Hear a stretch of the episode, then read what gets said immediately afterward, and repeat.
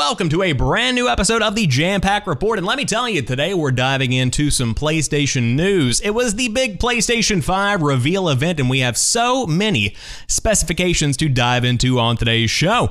We're talking about the entire breakdown of the system itself as it compares to the Xbox Series X, the features you can expect, and of course, we'll talk release dates for the PlayStation 5 and the Xbox Series X. Not clickbait, there is nothing right now, but it looks like they will not, in fact, be delayed, according to a report from BGR.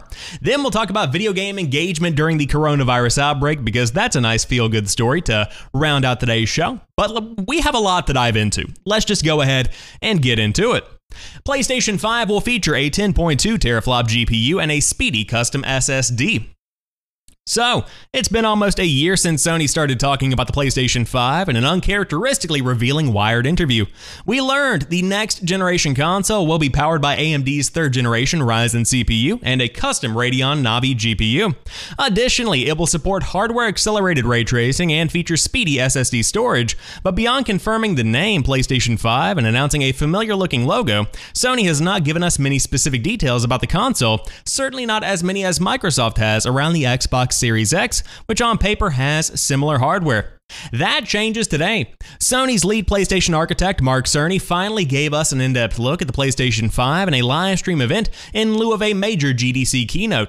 And if you don't feel like sitting through that, Eurogamer has a full breakdown of his presentation. The key takeaway it will certainly be a huge hardware leap over the PlayStation 4 and the PlayStation 4 Pro, but it remains to be seen how Sony's hardware can compete with Microsoft's upcoming console. So let's talk specs. Cerny confirms that the PlayStation 5's graphics processor will feature 36 compute units and up to 10.28 teraflops worth of compute performance. That's a bit less than the Xbox Series X's 12 teraflop GPU, but realistically, you might not see many differences in performance. There are plenty of other system optimizations, like the company's focus on a custom 825GB SSD that will be a huge leap over the PlayStation 4. That SSD will push 5.5 gigabits per second compared to a mere 50 to 100 megabits per second, meaning it can fill the system's 16 gigabytes of GDDR6 RAM in 2 seconds. And on the plus side, Sony will let you plug in a standard NVMe SSD to expand storage, while Microsoft will rely on specialized 1TB SSD card expansions. Let's break that down a bit because there's a lot to digest there. So, first off, that number, teraflops, it might not matter as much as you would expect. We'll get into that in the next paragraph, but essentially, it's not going to be as big of a deal as you might expect. On top of that, the NVMe SSD compatibility, that is true, but Mark Cerny made it very clear you should not go out right now and buy an SSD for your PlayStation 5 because nothing that's out on the market right now that is available to the common consumer is going to be compatible with the PlayStation 5. It's just not going to be fast enough to compete with this custom built SSD that the PlayStation 5 is going to be working with. However, by the time that holiday 2020 2020 rolls around, more SSDs are going to be on the market that are going to be able to have the same speeds as that within the PlayStation 5. Now let's get back to those teraflops. Cerny was quick to point out that a teraflop number is a dangerous way to measure absolute levels of performance. A teraflop from the PlayStation 5 translates to much more gaming performance than a teraflop from the PlayStation 4, thanks to the console's more efficient architecture. Still, it is not exactly unfair to compare the PlayStation 5 to the Xbox Series X, since both systems will be based on AMD's CPUs and GPUs. So, I watched the entire press conference in full, and essentially, Mark Cerny was very quick to point out that teraflops are not an accurate measurement of the capabilities of each individual console. And to some degree, yes, to some degree, no. And I think that the statement that PlayStation could make could also work for a statement from Xbox. Because if you look at the power of the PlayStation 4 Pro, it is vastly underpowered as compared to the top PCs on the market. However, God of War is one of the best looking games that I've ever seen, and that's between PCs and consoles. On top of that, you have games like Horizon Zero Dawn. The Last of Us even looks good. There are plenty of games that take full advantage of the PlayStation 4 Pro, and they build these experiences from the ground up around the architecture of the console to really maximize performance and milk that console for all it's worth. So, even though it might technically be less powerful than the Xbox Series X, if these AAA first party developers do want to create experiences that are built entirely around the PlayStation 4 Pro, which many of the best selling games on the PlayStation ecosystem or within the PlayStation ecosystem are, uh, then you could be seeing pretty much the exact same experience on the Xbox Series X, if not stuff that looks actually better. On top of that, Xbox could make the exact same statement. They have many, many, many AAA first party titles that are going to be coming from in house production studios within the Xbox Game Studios family. So you could be seeing something very similar there, where some of those internal games are going to be maximizing the power of the Xbox Series X. And that, my friends, is where things are going to get interesting, because then one really is more powerful than the other one. And I think that's something to consider there. However, it's interesting to see how Sony and Microsoft devices take advantage of AMD's hardware. This is very technical, bear with me. The PlayStation 5's 8 core Zen 2 CPU will run up to 3.5 GHz with variable frequencies so it can slow down when necessary. The Xbox Series X, meanwhile, will lock its Zen 2 processor at 3.8 GHz, and devs can also choose to run their games at 3.6 GHz with hyper threading. Sony also chose to use 36 RDNA 2 compute units running it up to 2.3 GHz, which with a variable frequency, while Microsoft stuffed its system with 52 compute units running at 1.825 GHz. Cerny argues that running fewer cores at a higher frequency rate is more beneficial than running more cores at a lower rate, which is what Microsoft is doing, since it will lead to a speedy bump across many GPU tasks. Sony definitely has the lead with its custom SSD with 5 gigabits per second of raw bandwidth and 8 to 9 gigabits per second of compressed throughput. The Xbox Series X's SSD will be limited to 2.4 gigabytes per second of raw data and 4.8 gigabits per second compressed.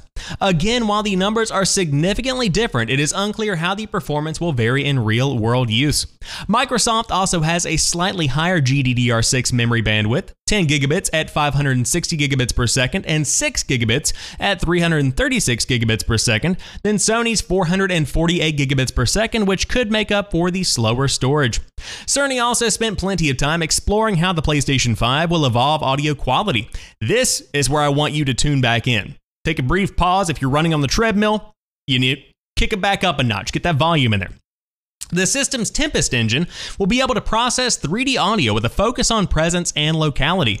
You'll not only be able to hear a rainstorm, but also potentially feel like you're being engulfed in one. While Cerny says you won't need high end gear to take advantage of the system, it will work with standard headphones and two channel speakers initially, the company is also exploring how it will work across TV speakers, surround sound systems, and sound bars. In the long term, you might even be able to map the shape of your ears, similar to how Sony's 360 reality audio technology works for a customized experience. While it is nice to finally attach some numbers to the PlayStation 5, Microsoft is still well ahead when it comes to next gen console information. We still don't know about the PlayStation 5 and what it will look like, but meanwhile, Microsoft has already given YouTuber Austin Evans and Digital Foundry plenty of details around the Xbox Series X's case and cooling design. At the least, gamers can rest a bit easy. At this point, it looks like the PlayStation 5 and the Xbox Series X will offer a similar level of next gen performance, and Sony, Sony's decision, excuse me, to stick with a more efficient CPU and GPU design might allow it to price its system for significantly less. So, uh, one thing I do want to point out is the 3D audio. That's going to be something that I think is going to be overlooked, but it could be a very big part of the next gen plan for PlayStation because essentially, if I'm gathering the information correctly, it takes what you already have with stereo, where you can hear on each side. You can kind of pinpoint where somebody is if you're playing a game like Apex Legends or Modern Warfare. You will be able to hear footsteps on each individual side and kind of pinpoint the location. With 3D audio, it's all around you, it's below you, above you, to the sides, behind. It's amazing what they can do with this. And the way that they do it, and there was a video shown off in the presentation, is that one individual sits in the middle of this rotating set of speakers, and within 20 to 30 minutes, I believe, is what the time frame was, they've essentially mapped thousands of locations uh, that have played a sound that can then be put within the game itself. That's amazing, and I think that technology is going to be really useful for PlayStation VR if they do choose to continue pursuing that, uh, which notably was completely absent from the PlayStation 5 event. Of course, they weren't talking about controllers, peripherals, headsets at all. This was all about the console itself. But as it stands right now, on paper, the PlayStation 5 is less powerful than the Xbox Series X. But again, it's all about how you use this computing power. It's all about how you use this graphical power. If developers can optimize, specifically those that are first party studios for each individual console, then they can really milk these pieces of hardware for all they're worth. And I think that's the situation we are going to see. Uh, this speedy custom SSD is going to be the main selling point for the PlayStation 5. No load times, faster texture loading. Essentially, it's going to be groundbreaking for what we are going to be seeing within the space. But I will also say that when it really comes down to it, this was a disappointing piece of news. This was a disappointing event because of the way that they hyped it up. Now, as somebody who is into the gaming industry, as somebody who can understand what they are talking about here and what Mark Cerny was discussing, this was a great event. I got a lot out of it. But from the perspective of your average Joe that just wants to play a game, this was roughly an hour of very boring technical talk, and ultimately that number, 10.2, is less than 12. So you're not too happy about the fact that your PlayStation 5 is going to be less powerful than the Xbox Series X, and at the end of the day, you still don't know what the thing actually looks like. So that's kind of where the majority of mainstream gamers are sitting tonight. And ultimately, I've seen a lot of fanboys fighting on Twitter. I've seen a ton of Xbox people confirming victory. I've seen a ton of PlayStation 5 people saying, oh, it's, it's just a teraflop. It's just, don't worry about it. I understand both perspectives. And the one thing that I really want to drive home is that it's not about Xbox versus PlayStation. It's not about which console is better. It's about where you want to play. It's about the experiences you want to have. If you want to get a PlayStation 5 and play these amazing AAA first party titles, you can dive in and you can do that. If you want to play Halo and if you want to have the most powerful console on the market, if you want to have the new experiences coming from the Xbox Game Studios brand, dive into Xbox. If you want both and you can afford both, go for it ultimately as, long as you're having a good time as long as you are enjoying the experience you're having. That's what the next generation of consoles is all about. I'm excited. I'm probably at this point leaning towards an xbox just because i've been more involved in that ecosystem. Uh, but i am deeply attached affiliated connected with the playstation brand. I cannot wait for ghost of tsushima. I want to play the last of us part 2 although that one's starting to look a little bit rough. I'm not gonna lie. They've been putting out some gifts that have got me a little bit worried but that's a topic for another day. I want to play all of these games that are coming out on the PlayStation 5. Hell, I'm even kind of excited about Godfall. But it might be the one that comes later down the line when more consoles, uh, you know, have more experience. When both the Xbox Series X and the PlayStation 5 have been out for a minute, both have exclusives. That's when I'll pull the trigger on the other one, and I'm lucky enough to be in that position where I can. Uh, but ultimately, it's up to you. But right now, we know more about the specifications of the PlayStation 5, including its backwards compatibility feature. This was a bit confusing and remains a bit confusing. The PlayStation 5 will play quote unquote almost all of the top 100 PlayStation 4 games at launch. During today's Road to PlayStation 5 presentation, PS5 lead system architect Mark Cerny ran through a lot of technical details regarding Sony's upcoming hardware.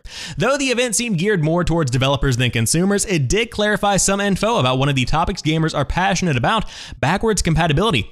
Cerny revealed that PlayStation 4 and PlayStation 4 Pro backwards compatibility is a native part of the PlayStation 5 chipset, and that it is not a scenario like the PlayStation 3's backwards compatibility, which essentially just included a copy of the PlayStation 2 in every console until the feature was removed in later iterations. One backwards compatibility is in the console, it's in. What? Oh, excuse me. Once backwards compatibility is in the console, it's in, Cerny says. It's not as if cost down will remove backwards compatibility like it did on the PlayStation 3. However, that does not mean that every PS4 game will automatically work perfectly out of the gate. Cerny says that running PS4 titles at boosted frequencies can cause complications in certain games. The boost is truly massive this time around, and some game code just can't handle it, he says. Testing has to be done on a title by title basis. So, what PlayStation 4 games can you play on your PlayStation 5? Cerny says that, quote, almost all of the top 100 PS4 games as ranked by playtime will be available at launch.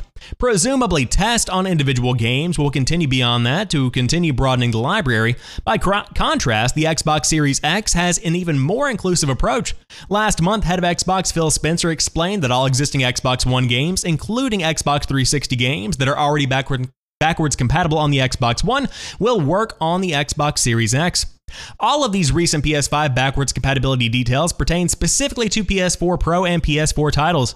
Cerny did not mention anything about whether PlayStation games from earlier generations will also work on PlayStation 5.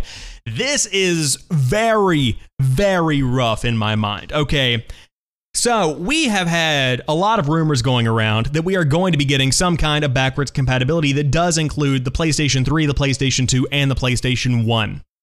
That would have been cool. That would have been almost unprecedented. But to not be able to include every PlayStation 4 game on the PlayStation 5 game at launch in a backwards compatible way is ridiculous. You needed to build this system from the ground up with the idea of backwards compatibility in mind. From my understanding, the Xbox One X uses emulation to simulate having an actual console in the Xbox One X. So an Xbox 360 and the original Xbox are both baked into the console in some kind of way, shape, or form. I just don't understand how you could drop the ball on backwards compatibility. Now, I know that I'm not a developer, I'm not an engineer. I am sure that there is a legitimate reason, uh, but still, that's just such a foundational part of modern gaming. That's something that people have come to expect and ultimately they kind of need. Look at how many games are on the PlayStation 4. There are thousands of games and hundreds of which that people truly enjoy. Now, the question is, uh, how extensive is their research going to be? Because it's worth mentioning that whenever the Xbox One came out and said, hey, we've got backwards compatibility now, they did not have many games that had that capability at launch. In fact, they continually release more and more uh, pretty much every month. And so, whenever you see that procedural rollout, we've kind of become accustomed to that with the Xbox. And in a way, it's kind of like the Xbox Live games with Gold or new games coming to Game Pass. You think, hey, cool, SSX3 back backwards compatible on the Xbox One. Hey, look at that. Uh, whatever it might be, you know, you've got these games that are backwards compatible. And so that could be the approach you're seeing here with the PlayStation 5. And if that's the case, that would be pretty okay. Uh, but still, just to not have every PlayStation 4 game available as a backwards compatible title, that's just again putting them right below Xbox in terms of reasons to buy it right out of the gate. Because right now, if the Xbox Series X came out tomorrow, I could actually go to the store, trade in my Xbox One X, keep all of my games, digital and physical, and continue playing them. Some of them are going to look better than before. Uh, and I think that's going to be a big advantage whenever the consoles do launch. But right now, that's the situation on backwards compatibility. But let's talk about the release date. Sony says the PlayStation 5 release date will not be delayed by coronavirus pandemic. The world is in a state of crisis and there are countless concerns more pressing than the release dates of two video game consoles, but we all need something to fill our brains with other than the doom and gloom of the daily news. As such, many gaming fans have been questioning whether or not the Xbox Series X and PlayStation 5 will still be able to hit their holiday launch windows, and at least for now the answer is yes. Microsoft reaffirmed its plans to launch the Xbox Series X this holiday season in a breakdown of technical specs and internal components on Monday, and those plans could always change in the weeks and months to come, but the plan is still to have the next gen console out by the end of the year. As for Sony, we still have not heard much about the PlayStation 5, but we now have evidence the console is set to arrive in 2020. If you are a gamer, you've probably read reports in recent days from analysts who are convinced the coronavirus will cause the new consoles to be delayed. That might indeed end up being the case, but BAAS Amsterdam, the PR firm that represents Sony Interactive Entertainment, Benella, I don't know what that one is, told Let's Go Digital, which has been the source of many major PlayStation leaks, that the launch of the PlayStation 5 has not been delayed, quote, for the time being. Of course, as the publication notes, that the pandemic is still causing supply issues for components in the few months when production should be kicking into high gear, Sony may have no choice but to delay the launch. In the same story, Let's Go Digital revealed the Benami Spell Computer Museum in Zwolle, a city in the Netherlands, is currently working on the PlayStation 5 Experience Zone. Gamers are looking forward to the arrival of the PlayStation 5, said the owner John Groenwald. Our museum will receive the PlayStation 5 as one of the first in the Netherlands. We are already preparing for this so that visitors can experience the differences between PS4 and PS5 for themselves. Obviously, we do have something nice in store for the Xbox enthusiast. More about that later. Sony will finally share more details about the PlayStation 5 in a deep dive. We just talked about that in full. Uh, but it looks like, as of right now, the release dates are still on point for the PlayStation 5 and the Xbox Series X. I'm still holding my breath. I don't think that's going to happen. I think that truly you are going to be seeing some kind of delay into early 2021 because right now the coronavirus is wreaking havoc on uh, not only society but also specifically production uh, because so many warehouses are being shut down. I just read that Amazon is closing their warehouses to everything but necessary household items. That's when you begin to have an issue because you don't have storage room for the PlayStations, the Xboxes, the video games, all that good stuff. Uh, that's when things get a little bit weird. Uh, so things are getting weird, as we all see. I'm working from home. I've been in this apartment for over 24 hours. I'm dying on the inside. Uh, no, but PlayStation 5 still not delayed, and of course, Xbox Series X still on set release for Xbox Holiday 2020. I'm just spewing words at this point. However, guess what? It looks like a lot of people are playing video games in the midst of the coronavirus lockdown. Much of the world has been told to stay at home during these extremely uncertain times, and for many, video games are a welcome temporary retreat from the worlds of the excuse me, the worries of the current climate. I also said escape from the world as well. Their ability to take your mind off of things, at least for a little bit, has never been more true than right now, as Verizon claims that video game playing and engagement is up 75% amongst the presence of coronavirus. To keep themselves entertained, families in the US are turning to the likes of the PlayStation 4 in their numbers. Posted by Hollywood Reporter, the playing of video games has risen by 75% during peak hours in the US. That's an increase which more than triples the rising demand for video streaming services and general web traffic. Verizon's chief technology officer, Kyle Malady, said, and as a more entertainment what? Excuse me. And as more entertainment options are canceled in communities across the US an increase in video traffic and online gaming is not surprising. Worrying times may be ahead for the world but at least families around the world are beating boredom by engaging in some excellent video game playing. If you're choosing to stay indoors what PS4 games have you been playing to pass the time? In my case none I've been playing Modern Warfare I've been playing Warzone on my Xbox One that's basically it. I've also been playing a good bit of SSX3. I think we talked about this on an earlier episode of the Jampack Report. But hey, keep playing those games because there's nothing better than some escapism. Am I right? That's why I do a podcast. But that rounds out today's episode of the Jampack Report. If you guys enjoyed this one, drop me a like down below and let me know what you think about today's show. Would love to hear your thoughts on the PlayStation 5, the Xbox Series X, and which one you're going to be getting. That's something we will talk about, I'm sure, for months and months to come. But until next time, you guys have a good one. I'll talk to you soon, and peace.